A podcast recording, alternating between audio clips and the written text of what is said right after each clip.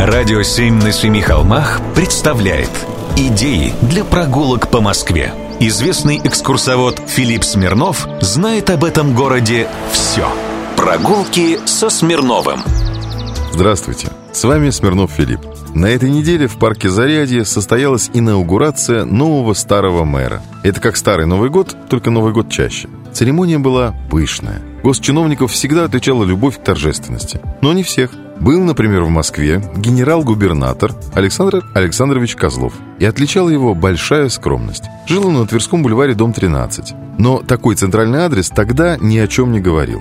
Так вот, Жил он в скромной небольшой двухкомнатной квартире. Из прислуги была только кухарка. Женат не был, но открыто покровительствовал купчихе Маргарите Оттовне Мамонтовой. И, по слухам, был отцом двух ее дочерей. Царь Николай II очень долго уговаривал его стать московским чиновником. Александр Александрович все отнекивался, ссылаясь на пенсионный возраст. Мол, потомки не поймут. Однако слово «монаршия» — закон. 14 апреля Александр Александрович Козлов собрал нехитрые пожитки, внес квартплату за несколько месяцев своему домохозяину и вдвоем со своей кухаркой пешком пошел на Тверскую 13. Это и тогда уже была мэрия.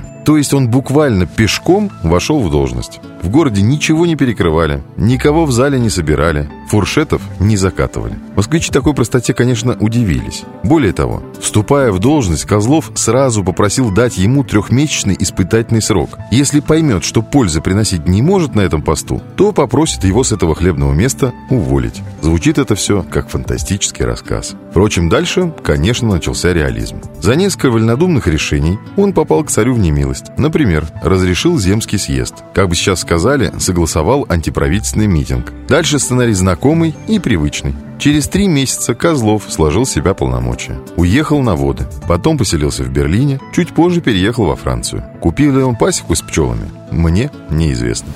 Прогулки со Смирновым. Читайте на сайте radio7.ru. Слушайте каждые пятницу, субботу и воскресенье в эфире «Радио 7» на Семи холмах.